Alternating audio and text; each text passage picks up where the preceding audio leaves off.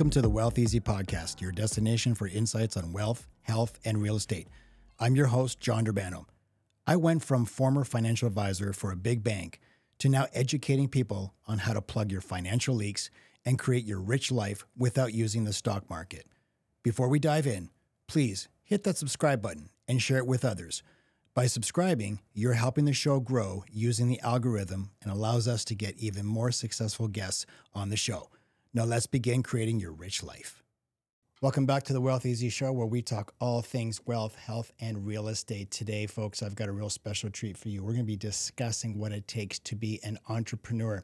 And to help with this discussion is a man who has scaled his tanning salon business from one location to 70 locations and on his way to 250 locations. This man has amassed a real estate portfolio, both residential and commercial properties. Please welcome to the show the CEO of Glow Tanning, Onyi Odunukwe. Welcome, buddy. Thank you. I appreciate you guys having me. Yeah, thank you for having on. Um, because I, have been following your content for a while now, and I reached out. and I said, "Listen, I, I love your stuff. Um, I love the fact that, you know, you you you're an entrepreneur like myself. You're in the real estate game like myself, and that's what this show is about. And I reached out to you, and you responded really quickly. So thank you for uh, for responding and uh, getting on the show. So that's this is going to be great. I think this is going to be a really great conversation for our listeners today. I appreciate it. Yeah, give us, give us a two minute bio about yourself.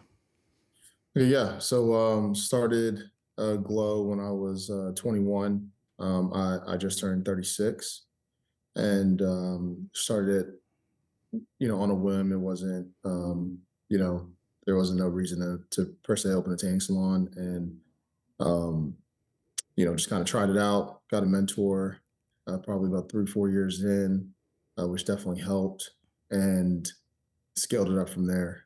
Um, I actually had an exit, uh, you know, a, a multi seven figure exit, uh, 2018 and was going to go do, you know, something else. And, um, and then you know just kind of figured hey i'm already good at this so i'll go somewhere outside of my non-compete which was in the state of arkansas and uh, went to oklahoma and kind of just expanded the brand and then we're getting right back in arkansas now because it's been it's past our five year non-compete window so it's really kind of it and then probably about three a little over three years ago um started purchasing the um, real estate that we that we're in so buying, you know, the buildings, um, you know, that we that we occupy. So also becoming the landlord.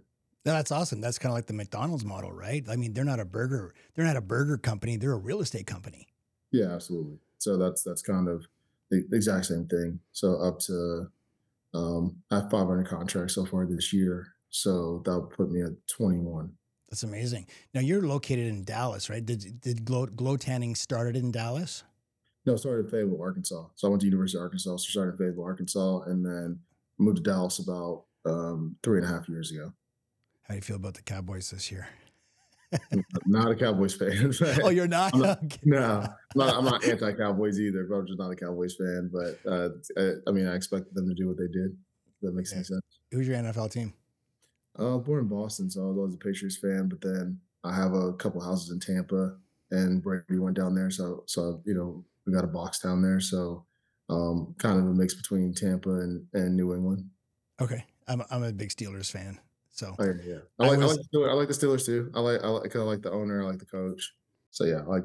So I used to I had a home in Sarasota for uh, for several years uh, from 2009 to 2016 and uh, no 15 sold it in 15. So um, I was at the Super Bowl in Tampa uh, okay. when they when they when they played Arizona. 2021. Uh, no, 2009. 2009. 2009. Steelers, okay. 2009 yeah. Steelers yeah. Steelers in Arizona. So yeah, I was I was there and it was uh it was it was it was quite the uh, quite the experience. is is funny because I never got a chance to actually get inside. My buddy and I we went down really early because it's it's only an hour drive from Sarasota to Tampa. Yeah. We got there really early and we decided, you know what, prices were really high at that time. At one o'clock in the afternoon, we are trying to get you know spend maybe fifteen hundred bucks on a ticket, and they were starting around twenty five hundred. We thought, ah, we'll come back around five o'clock, and they'll they'll they'll probably have dropped. We ended up finding a, a right across the street from uh, Raymond James Stadium this uh, tent and we just got completely shit faced in there by five o'clock, and we're like, "This is the best place." It was twenty bucks back then, all you can drink, and we had the we had screens everywhere. The place was filling up. We're like, "We're in the best location. Let's just stay here." And we had the greatest time with everybody right across from the stadium when they and they won. So that was uh, that was my experience at the Super Bowl in uh, 2009 with the Steelers. Yeah. So you're on your Instagram. You're known as the Sweatpant Millionaire. How did you come up with that name? My name uh, initially on there was Mr. Arkansas. I was, I was uh, used to be a bodybuilder, so I was Mr. Arkansas bodybuilding champ for a couple of years, and and then I was um, you know moving to to Dallas. So I was like, you know, it's, it's a little confusing. I'm not in Arkansas anymore. Um, so some one of my friends was like, you know, I go to every meeting I go to. Um, I'm pretty dressed down, like sweatpants, t-shirt. Um, I don't I don't dress up for anybody, you know. Um, I dress up for you guys a little bit. Um, but but but you know, for for the most part, I I don't because I kind of looked at it and said, okay, every meeting that I you know, back in the day, I had to get, um, you know, appearances matter, um, in the in the sense of you know, it's young black kid trying to rent this spot. Will we let him? You know, I had to get a cosign from not an actual cosign, but people had to like they'll call somebody say he's a good guy, whatever. So after you know, a couple years. And once I had a semblance of success, I said, fuck that. I'm not dressing up for anybody. I'm coming as I as I am. And, you know, um, so because I was always like in sweatpants and, you know, I used to work out um all the time, whatever, um, then that was how kind of how the name came about. That's cool. That's awesome. I, I did some bodybuilding. I, I train. I've been training now 35 years. I'm 52, so I started when I was 15 years old, and I did my first show when I was 23, and then I did my second one. I got my ass whooped. And then I went back on stage when I was 28, and then I went right to about 31. So here in Canada, we have provinces. You guys have states. So I ended up going to level three, which was the provincials, and uh, ended up tearing tearing uh, uh, my shoulder up and oh, didn't bother competing. And that was my bodybuilding stint. So right up until about 31, I competed, and now I just I just train just just, just to stay in shape. No, yeah. for sure. Yeah. So, um, you became an entrepreneur at a really young age. And I love the story that you were telling on another podcast. I heard you on the Hard Knocks podcast, and you were telling a story how you were selling candy bars at the school. So you, you got a taste you got a taste of entrepreneurship at a really young age. Tell us about that. Yeah. So um, you know, it was back in the day, uh, the dollar store used to be like three three full size candy bars for a dollar right? This is uh 2000, 2000, 2000, 2001. So I was probably like 13, 14. And um, so, so anyway, so me and my brother we went to the store and we started off with like a dollar each and bought, uh, you know, six candy bars or five candy bars after taxes and took it to, to school, sold it for a dollar a piece. You know, kids were using their lunch money, took those five, flipped it into 15, 15 to 45, um, and, and until we were up to you know almost a thousand bucks, um, and then we we got caught. Um, they suspended us, took the money, us you know, give it back to all the kids or whatever. Um, so so yeah, so I've always kind of been a hustler from from day one. This should is not and got you to teach a course on on becoming an entrepreneur. yeah, you, you, know how it was back in the day. I mean, now I, I feel like awareness, obviously with podcasts like this, uh, awareness is Eh, for entrepreneurship and stuff like that is a lot larger. But you know, we've always been, uh, you know, big on just following a regimented system, school, and the way you kind of do it. And and we're realizing that um, that's just not how you create real wealth. Like nobody created real wealth from going to school. You know, the, the best you could probably do is be a high shot lawyer or um, a, you know, a really good doctor right? Um, well, you come uh, you come from a family of doctors, right? Your your father's yeah. a surgeon, your mom's a psychologist. Yep. So and and you know, um, for me, uh, I finished college in 15 years late, and so probably about three years ago, just to just for my mom to get the degree. Mm-hmm. And um, but you know, my my extended family is all super educated. Um, you know, everybody's a doctor, lawyer, engineer. My sister's a lawyer. Um, and out of you know all of them, I, I make the most money, and I'm the least educated out of the bunch. So, you know, we know that school's not school teaches you how to be a good employee. basically. Elon Musk didn't go to college. He dropped Yeah. out, right? Yep. Richest man on the planet. Yep. Uh, I think Bill Gates did too. yeah. Um, Bill Gates dropped Bill- out. Bill Gates, uh, yeah, all the all every Mark Zuckerberg did, you know, and all these guys are super smart, and they went to, you know, they dropped out of Harvard, right? So, so these guys were were you know extremely smart, but those places don't curate um, great ideas. You know who Dan Bilzerian is? Yes. So I heard him on a show. He said that he dropped out of college. I mean, the guy's worth like I think 250 300 million bucks. And one day the professor was giving him shit for something and he just stood up. He said, "How much did you make last year?" And he told him he goes, "Motherfucker, I just made that last night in a poker game." He goes, "And you're trying to teach me? Get the fuck out of here." And the guy walked out and he dropped out and that was it. Right? And he goes on now he's like he's worth like 300 million dollars. Yeah. What what benefit for my kids? I'm going to encourage them to go to school. I'm also encouraging them to go to college, but that's that's more for the social aspect of it. Mhm. Um, and and then also there's always a, a there's always it's always good to have a good baseline of knowledge in general. But thinking that your school is going to be the reason why you make money is just not the case. No, So- y- you're 100% correct. And I find that the school system, they they teach you just enough to become a servant for the system, Yeah, absolutely, absolutely. right? You know, my son, um, you know, he wants to become a doctor. He he wants to be a plastic surgeon. I'm like, okay, well, y- you got to go to school for that, right? I could teach you. I could teach you about real estate. I could teach you about money, how to how to create wealth. But if this is what the you want to do, you want to help people. I can't teach that to you. You need to go to school. Yeah, absolutely.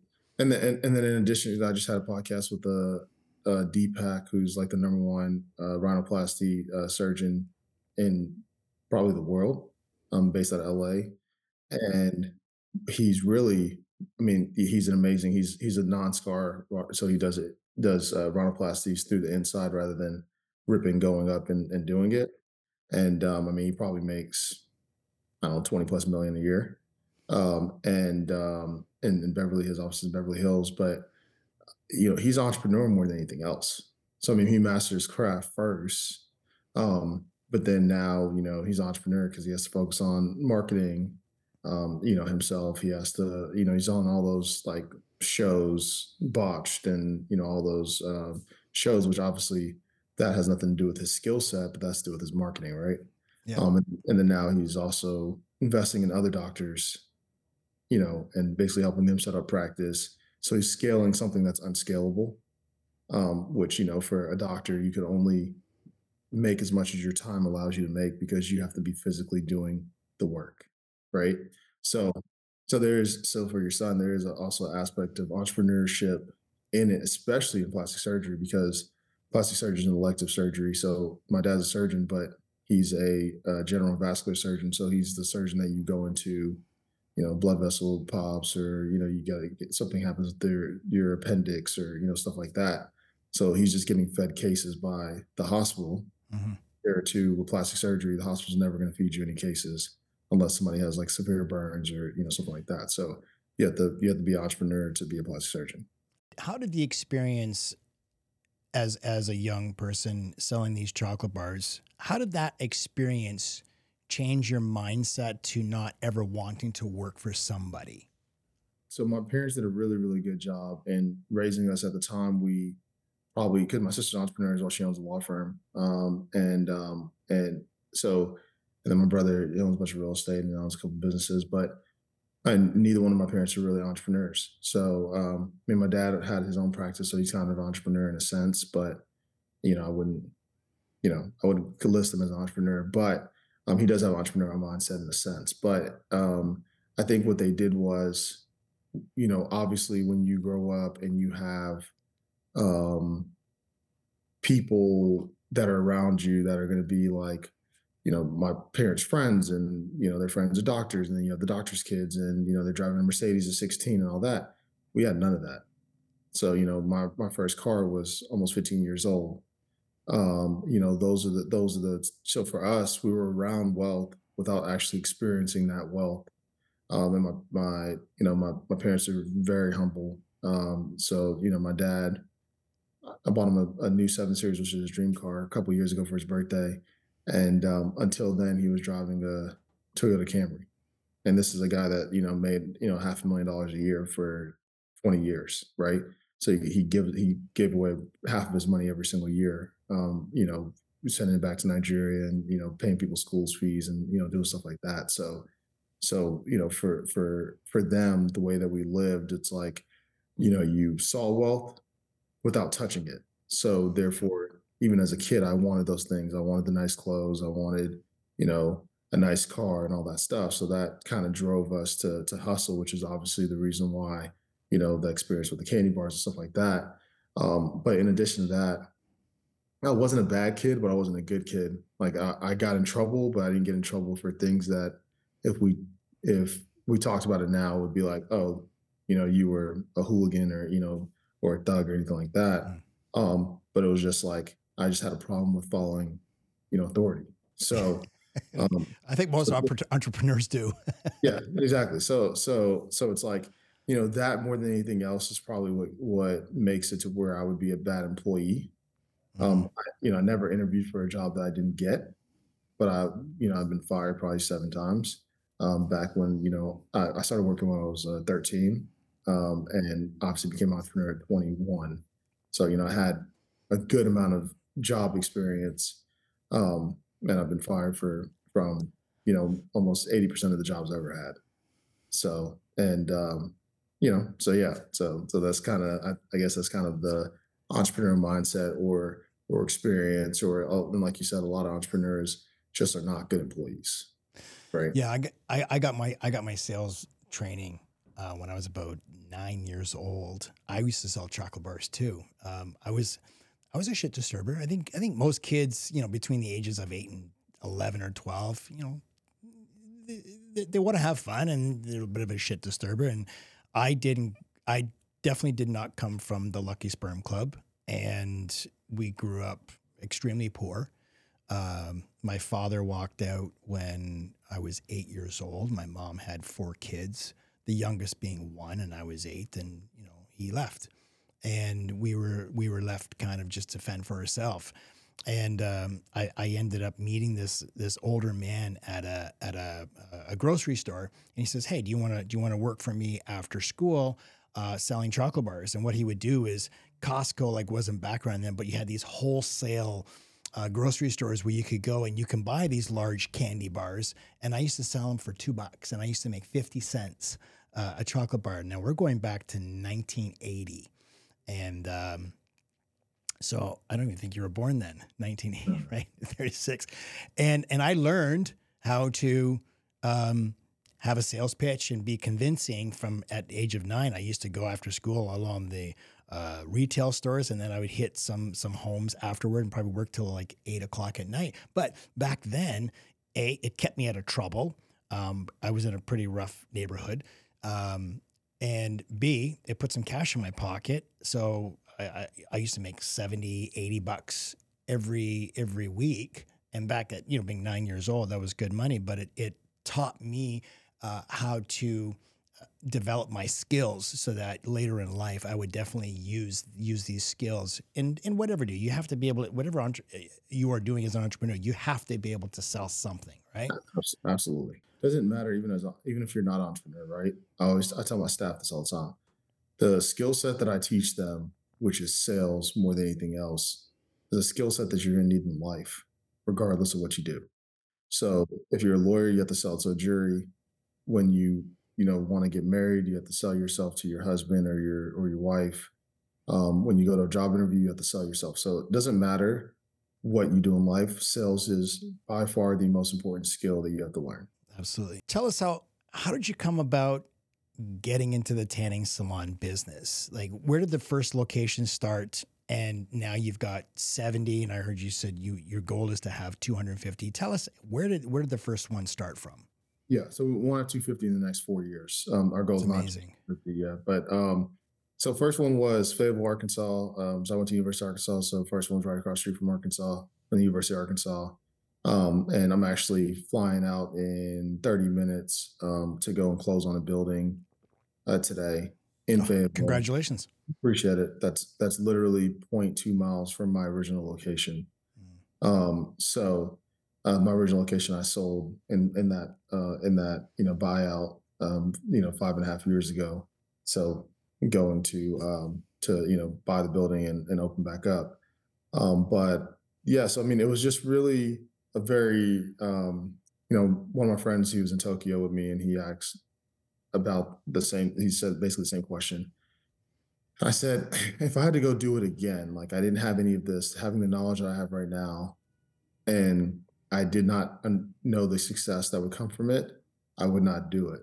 Um, so sometimes things just happen almost like in a vacuum without thought. Uh, it was more because he, oh, the question he asked was, how did you, how did your parents feel? And I was like, they obviously didn't support it. And back like two weeks after I um, signed the lease, Anderson Cooper uh, on CNN had a special about tanning and skin cancer and you know all the stuff, and that was really big. This is back when everybody watched the news and we didn't have all these different forms of streaming and all that stuff. So this is 2009, and um, my dad called me, and one of my best friends is now like a big time corporate lawyer, and they were like, "Hey, I don't think this is a good idea."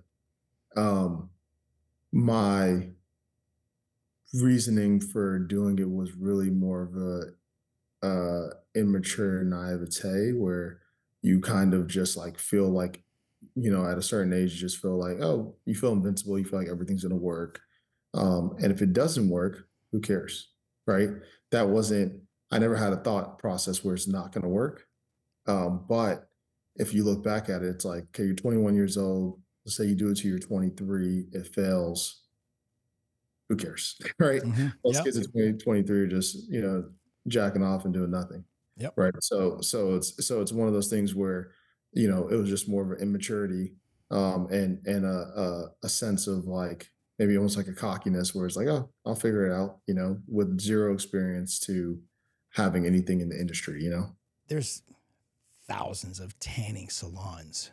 What makes GloTanning uh, stand out against all the other ones? I mean, I heard you say you don't like that palm tree entrance and stuff. Like you want to make it like a really classy, like spa like. So what what are you doing that makes your salon stand out against other ones? So we are a really more of a sun spa um, than we are a tanning salon, but but tanning is is in our name, and then Mhm. tanning is also um, where we originally you know started. So probably about eight years ago, we got into spa services. Our Mhm. spa services are huge, so um, it's automated spa services, and we actually have you know just as many people who use spa services, and then we also have spray tanning, which is um, which is becoming you know really big uh, for most people, especially people who do not want you know any UV um, tanning. Mhm. So we really look at ourselves um, more like a sun spa, but like what things that we offer. So we all more than anything else, we offer light therapy. Mhm. So, so light therapy is UV light, which is tanning. We have blue light therapy, which is you know helps with skin imperfections, acne. Mhm. like That we also have red light therapy, which was um, discovered by NASA, which helps with fine lines, wrinkles, um, stretch marks, acne, also any skin imperfections, as well as um, things inside your body, like your bones and and density and structure. So they NASA used uh, red light therapy for the astronauts when they got back um, because you know they were they were in that environment and it kind of you know hurt their muscles Mhm. to where a lot of a lot of muscle atrophy. So um, red light therapy, they realized that red light therapy helped with these things. Um, so we have we have doctors that send people to us for you know psoriasis and and different things. So we're really really big on on um, on light therapy as well as spa services, and then obviously spray tanning is just more cosmetic and um, UV tanning.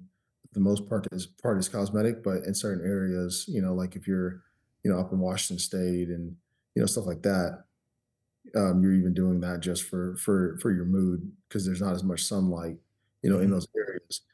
In Tokyo, I noticed um, every so everybody there, and it's really more colonial um, thinking, um, and it's colonial thinking around the world. Um, you know, I'm, I'm Nigerian by heritage, and, and I go there a lot. Um, I was just there a couple weeks ago, but um, doesn't matter if you're in a black country, um, you're in you know Asia, in in um, in South America, uh, because of the um, history of colonialism where you know uh, white European countries came and took over uh, whatever. Um, white is better in all societies. So if you look at, you know, like in India, the the lighter you are, the higher you are in the caste system, right? The darker you are, the worse you are. Mexicans, the same thing. Um, you know, if you're if you're darker, it, it look one is you want to be as close to white as possible, but two is if you're darker, it makes, means that you're poor because you're in the sun. You're you're you're a laborer, right? You're picking vegetables in the sun, so you're dark. So the lighter you are, the better that you are. So in Tokyo, all their advertisements, pretty much the people look white, right? Um, and and um, and it's not that they're they're they're racist because yeah, honestly, Tokyo is one of the one of my favorite cities, and um, and and the people just mind their business, um, so they don't nobody's staring at you, nobody's looking at you, um, even when you're one out of a thousand, you know, or one out of like probably ten thousand black people there, nobody's paying any attention, nobody's bothering, everybody's nice. So it's not really that. It's just that, you know, it's more like ingrained after, you know, 500 years of of that mindset and thinking. But my point of saying all that was, um, there's almost no sun, and Tokyo's literally straight sky rises. So the sun's shining, but the sun can't shine through the buildings. So when you're walking the streets, you almost you have for you to see the sun, you have to look up but the sun never almost hits you. So everybody's pale. No one looks happy. Like it's not that people are sad, but no one is smiling. Yeah. No one's laughing. A very serious society, right? Yeah. And and they have a crazy amount of suicides. And then if you look. Yeah, they have crazy amount of suicides. You, U- UK UK has a high suicide rate too because it's very gloomy all the time there. yes. So my, my mom was born in, in London. I'm a, I'm a British citizen as well, and you know half my family lives over there, and I go to the UK a lot. And if when you go to the UK, it rains every two hours for like five minutes and then stops, but it's very gloomy. Um, there's there's just like that. Um, uh, if you if we go within the states, Washington State has the highest you know suicide rate um, per capita. Um, same exact thing there's barely the sun only shines for I don't know, like 60 days a year, something like that, right? So my point of saying all that, right? The long-winded thing is is that light therapy would help that's the society in Japan would help um, in Washington State, and a lot of people in Washington State actually do use it for as like an antidepressant. Um, but and and after COVID, we had a lot of really bad press on tanning for probably about 20 years.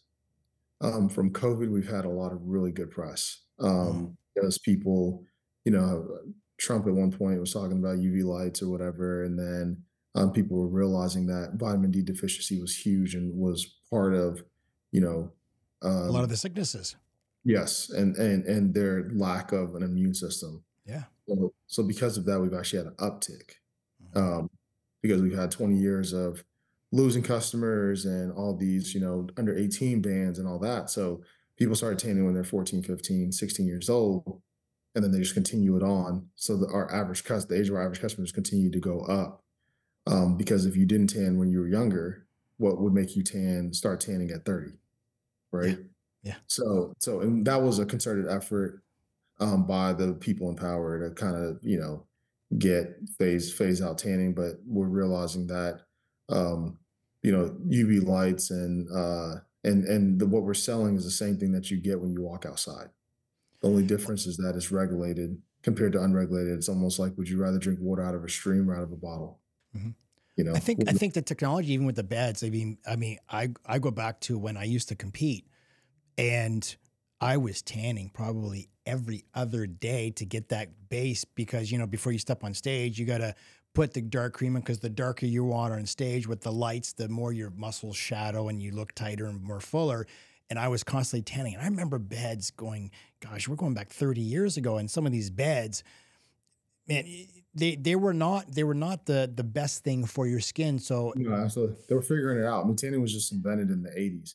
So a guy named Dr. Dr. Wolff, and I mean, he just died like a year ago, maybe. So, so, so I mean, that's how that's how new the technology is in a sense. Um, so so that's that's um, you know that's kind of you know we've been it, it's the technology because all of our beds are made in Germany, and the technology and and where we're going with these with these beds are amazing. The issue is that you know previously the beds were like almost like a wood structure with UV lights, you know, in it, and, and it's, it's constantly progressed. But what it was before was not um, very good for the skin. So we're basing all of our research and science and our conclusions based off of what it was 20 years ago, not what it is today. Um, and what it is today is actually good for you compared to bad because people just don't get as much sunlight as they should. Um, it's different if you live in Florida, you don't really need to go tanning, right? Um, if you live in Canada, you probably do. Oh God, it's it's fu- it's fucking gray every day. Like my wife, we, we had to take off. We went to the Dominican for ten days, and you know, as soon as my wife gets off the plane, she's like, "My mood, my mood has changed." The moment we come back into Canada, it's like we we've been back. Um, we got back on Saturday night, and it's been fucking gray every day. And it's like my wife goes, "Can we just leave? Can we just get on a plane and go back someplace? Like I need some sun." It's just it it even just alters your mood. It could be minus ten degrees Celsius, which would be minus twenty, like twelve degrees Fahrenheit. As long as it's sunny, though, it's like your your whole mood shifts. Yep, Right? yep, yep, yep. So It's that, it's so it. important to get those UV rays and and the sun. Absolutely. So with all these, you have currently over 70 locations. How do you find good people to run your locations? Um, yeah, so that that's that's a good question. So, um, I believe in a, a bottom up approach compared to a top a top down. Um, so you know, we just get people that, and also bottom up. I mean, uh, as an entrepreneur or as a as a business owner, a bottom up is always going to be cheaper too. So it's so it's getting people that are on a lower lower level and and basically training and scaling them up to leadership Mhm. compared to trying to seek out leadership. Um, because if you seek out leadership, you have to find people with experience. People with experience cost more money rather than you you being the person that's helping train them. But in addition to that, um, typically people have uh, management experience, always want to bring that experience and say, well, my last job we did this. Well, for me, I don't give a fuck what you did at your last job. This isn't your last job. So, um, so for us, it's more like, you know, we train you on how what we expect of a leader, what we expect of an employee. And on top of that, if you get to, let's say, the pinnacle of leadership in our company, which would be going from an, you know, uh, a consultant to a senior consultant to an assistant manager, a manager, an area leader, area manager, and then a DL. That's six positions. So, you know, for you to get to a DL, in my opinion, you have to have had worked all six of those positions so you can understand what the expectation is in every level. Um, so so I strongly believe in that, and and that's really how we find it. And then from from a DL, you can move up to ownership. Um, we have a program called, you know, the Own Your Future program where we link investors. We have we probably have about well, it's not probably we do have over a thousand applications a year for people who want to franchise. Uh, last year only approved five. This year I'm approved 15. Um, and really, um, the reason why we don't approve people, the two reasons why is, is uh, number one, um, they don't have an operator and they think that it's going to be a passive investment when it's not. Um, and then number two is um, a lack of funds. But the the number one is the is the more important because you know somebody has a net worth of you know two million dollars in liquid cash of a half a million, they can open a store. Um, and you know we're SBA approved franchise, so we've never been denied financing, you know, for a store. So we can get anybody a store if they make over you know 100, 100 grand a year. Um, but eh, you know the question is if we get them a store, you know who's going to operate it? and they're going to want to keep their day job and they say oh i'll just hire somebody and it's just like we're we're not it's not that easy um it could be that easy if we were some of these other franchises um but we have a very very high um level of expectation when it comes to how our stores are run and to keep that brand integrity um you know we're big on the operation uh, we're not looking for somebody just coming and say and just open stores um, we're looking to make sure that if you go to any store, just like McDonald's, if you go to any, you know, McDonald's in America, the Big Mac tastes the same. Mhm. Um, so that's that's the same thing. We want to make sure that you know our our service um, and and the quality of of uh, product that we put out is the same regardless of where you go.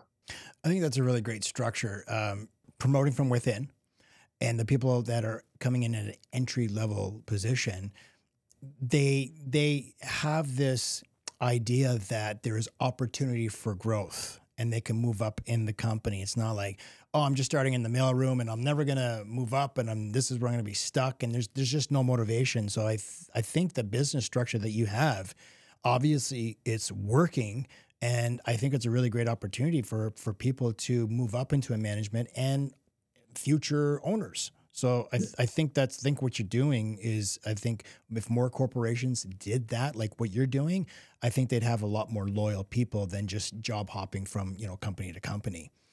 I get this a lot too. Um, guys say they want to become entrepreneurs because they see the fancy car, they see the nice watches, they see you know entrepreneurs flying private. What really is the reality? Because that's that's not that's this is like i've been an entrepreneur for more than 25 years. You've been uh, in your business for you said more than what 15 years you've had your uh, if you yeah right. Um, but you also you know had this entrepreneur spirit as when you were younger that is not reality what most of these guys see why don't you tell our listeners what the true reality is of being an entrepreneur flying private um, and and doing and doing these these things um, can be you know the actual reality, but that's my reality today. That's not the reality of how I got here, yeah right? So so it's like if somebody looks at it, um, you know, I probably take I don't know probably twenty trips out the country a year, um, you know, at, least once to twice a, a you know month, you know, somewhere. Um, but that was not my reality when I started. And what people see is they see everything that you have now. They see, um, you know, the the you know nice cars, the house, the watches, uh, the trips, and all that, and they want those things, so they want to be in the position you're in, but they don't see what it took for you to get to that position. And the reason why is because the struggle, the the hustle, and the grind is not as marketable as the end result Mhm. so if you were putting on there when you were, you know, worth um, negative 200,000, um, your net worth was negative 200,000 and you're just hustling, grinding on your way up to success, no one's following your page. No one is uh, paying attention to that. If you put the hustling, if you're, if you now have made it and you have the lifestyle, like the best content, business content is lifestyle content. Yeah. And, you know, that's, that's the content where you're um, you know on the jet um, you're buying the new car you know people like to see those things but if you had the content where you're you know fielding uh, 20 phone calls um, and you're you know doing all those things no one cares to watch or see those things. Even for my content personally the content that is my best content gets the fewest amount of uh, engagement. Um, so so it's like you know if i'm like yesterday posted about um and I have guys that manage my social media so that, you know I I, I film uh once every you know couple months and then they kind of clip it up and and and we'll post it for the next you know two months or whatever but like you know yesterday was one about franchising and about the Quiznos saga whatever. That's an amazing post. That's amazing content um and giving examples and things that uh, any person who's interested in business would want to know about. Engagement very low. If I post, if I, you know, go post about going to buy a Maybach, engagement very high. You know, probably 10 times as many views, uh, 40 times as many comments, you know, all that is a ton of shares and reshares and all that because that's uh, what sells more than, um, you know, the actual meat and bones of what business is. So, um, you know, I've said this previously, but there's a study that showed that over 52% of um, of Gen or Gen Z, yeah, Gen Z, that generation, which is like 25 and younger, believe that they're going to be millionaires by the age of 25. Um, when the actual reality is it's only going to be like 0.01% will actually be millionaires by the age of 25. Belief is is is number one um, that you need to be able to um, to you know to achieve anything. So that's good that they have the belief, but they don't have the work to, to back it up. So not not this generation, No, not not no. not the, not the guys that are graduating school. They do not have the work ethic No. that that I put in. You know, No, no, no. twenty five years ago, and you No, and you. and I hate to and I hate to be I had to be because you know your generation, which is the generation before mine, I'm a millennial. Um, your generation, um, you know, said the same thing about us, and and at the time we were like, oh, because you know millennials were shit on a lot, and and um and then you know now we're in that generation. We're looking back at the new generation. We're like, man, these guys suck, you know. Um, so it's like, you know, but the thing, you, every generation has its pros and cons. And I think the pro for this generation coming up is that they won't tolerate bullshit. Like they, they very much are just like, you know, we're the reason why wages have gone up so much is because they're like, well, we're not working for, we'd rather just not work. Right. Yeah, yeah. That's a good and a bad thing. But at least they're getting what they consider that they're worth. Right. But then at the same time, the other bad part about the generation is the same exact thing, which is that they're willing just not to work at all. Like they would just rather just not work. So we have all time low un- unemployment, but the economy on every metric that you scale the economy from every president that we've had, the economy is actually doing really well. But if you go to actual day to day living, any person you ask out there, they're going to say the economy sucks Mhm, right? but the reason why the metrics are skewed and they're not skewed like it's not like the government skewed the metrics to make themselves look good it's just the way that we've always done the metrics it made sense and it no longer makes sense with this generation included because it goes by unemployment goes by people seeking work right Yes, so unemployment's at an all-time low but there's a lot of people not seeking work correct. so because these people are just not don't want to work, it looks like unemployment's really low, but the actual true unemployment, which is people who just don't work, right, is high. Yeah. Because these people are not seeking work. And if these people are not seeking work, then there's less money flowing through the economy, which means that, you know, the restaurants are making less money, the you know, the clubs are making less money, the the people that work there are spending less money at, at the tanning salon and spending less money at Walmart and you know it's a trickle down effect. the trickle down effect yes so so money money flows and and the amount of money that's flowing is less um than than what you know we're, we're really real estate wise we're going into really kind of a scary time a great time for us who own a scary time for people who are just starting um because we're getting into a permanent um a permanent renter society where people can't afford you know it's like real estate in toronto is like ridiculous Oh. right um so so you're getting yeah, I, I- I do real estate too, and I'm telling you, the the the average. I don't know what it's like in Dallas. Like like I see on the Instagram, I show my wife. I go, honey, look what six hundred thousand gets us in Dallas, and Yeah, like no, six yeah. six hundred thousand gets you not even a garage. Like the average price of a home in Toronto is um, one point five million. yeah Like it's Yeah. stupid. Yeah, no, that's crazy. Um, so so even for Dal- Dallas prices are, you know, the house I'm in right now was actually a a a, a, a flip, and it sat on the market uh, for like two months. I decided just to go ahead and uh, refi and, and move in. Uh, this house probably five years ago was a four hundred thousand dollar house. It's over a million. Um, so the it, it- it's always it's obviously the places places that you're at, um, but this is like North Dallas, which is like really nice. Um, Mhm. and the houses are very middle class homes, but are now worth you know over a million bucks to two. I have one that I close on in a week. That's a that's a flip, um, and it's one point two five million um, is, is what they're paying for it, and you know bought the house for seven hundred thousand. So, um, and and that house, the reason why that person sold it for seven hundred thousand is they they bought it for like three hundred thousand, you know, fifteen years ago ten years ago, whatever. So that just tells you it's just the area, right? Because it Yeah. comps out. So things even in Dallas are getting ridiculous, but but ridiculous is all relative, right? Yeah. Because Toronto, California, Dallas prices are are cheap, right? Um, but it, but it's all relative. You go to Arkansas, you can find this same house right here for four hundred thousand dollars, three hundred fifty thousand. So it just depends on where you're at. But either way, I mean, the wages also follow. wages in Toronto are higher than the wages in Dallas, wages in California are higher than the wages in, in Dallas, the wages in Dallas are higher than the wages in Arkansas. So we're getting into where people are getting into a permanent renter society where you can't afford because the people who are buying that house that that you know closing on in, in a week, um, they're putting four hundred thousand dollars down on the house. Who has four hundred thousand dollars to go buy a house? You know nowadays. Not many people. Exactly. So you know, and even if you go to a, cheaper house that's you know half million dollar house, more than likely you still need 25,000, 30,000. Those people, most people don't have 25, 30,000 dollars saved up.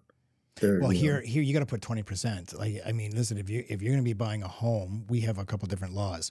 Um, if you're buying, uh, if you're putting less than 20% down, that home has to be under a million bucks because it has to get insured by the bank. Right. Yep, yep, so yep. If it's over a million, you got to put 20%. Nowadays, there's not a lot of people that are sitting with 200K in their bank account or or or even in their investments. So it's yeah, exactly, and that, that's my point. So we're getting to a permanent renter society. Yeah. Um, so so so for investors, it's great. For a um, normal person, it's it's really bad. Um, so, but that's kind of you know just where we're at and where we're getting to. I'm gonna. I know you got to go. You got a flight to catch. Just, I just want to um, ask another uh, question or two. Um, what what mindset what did it take for you to scale from one location to 70 location? And what's going to be the mindset for you to go to 250 locations in four years? Um, more than anything else honestly just belief. So like if you see it and you believe it and you put the work in anything's possible. So that that's that's that's the really the only answer i know you're really big on goal setting tell us how do you set your goals? Yeah, so so um so the rest of my goals I set uh five, three, and one year goals. Um anything past five years to me, you're just procrastinating. Um, so you know, a five year goal is a big overarching goal. So um, you know, a year a year ago, the five year goal was 250, 250 locations. So I'm you know, four years left in that goal. Mm-hmm. Um, so and then you know, year ago, a personal goal was to to get a jet right in the next five years and, and that will have both of these goals will be achieved. Um, and then the three year goal more of a mid mid range um, okay you know what is almost like a, a middle point of achieving those goals right? Um, and then uh, the, the one year goal is like okay well what can i get done this year? And those are the goals that I, I really list out every single year. So it's like what am i ticking off like the that's personal and professional what am I ticking off that are the goals that I have to achieve? And I stick to those goals. So I don't let, I'm really big on focus. So it's like, if something is not within my goals, then I'm not going to do it. I don't care how good the opportunity is. If you came to me right now and said, Hey, I got these 10 homes in Toronto and um, it's going to be $250,000 for all 10, but we know that we can flip it and we're going to make 2.5 million. We're going to 10x our money and we know for 100% to sell. I wouldn't do it because it doesn't matter how good the opportunity is. I already have goals that I have, they're already set. And I would just say, hey, that's an amazing opportunity.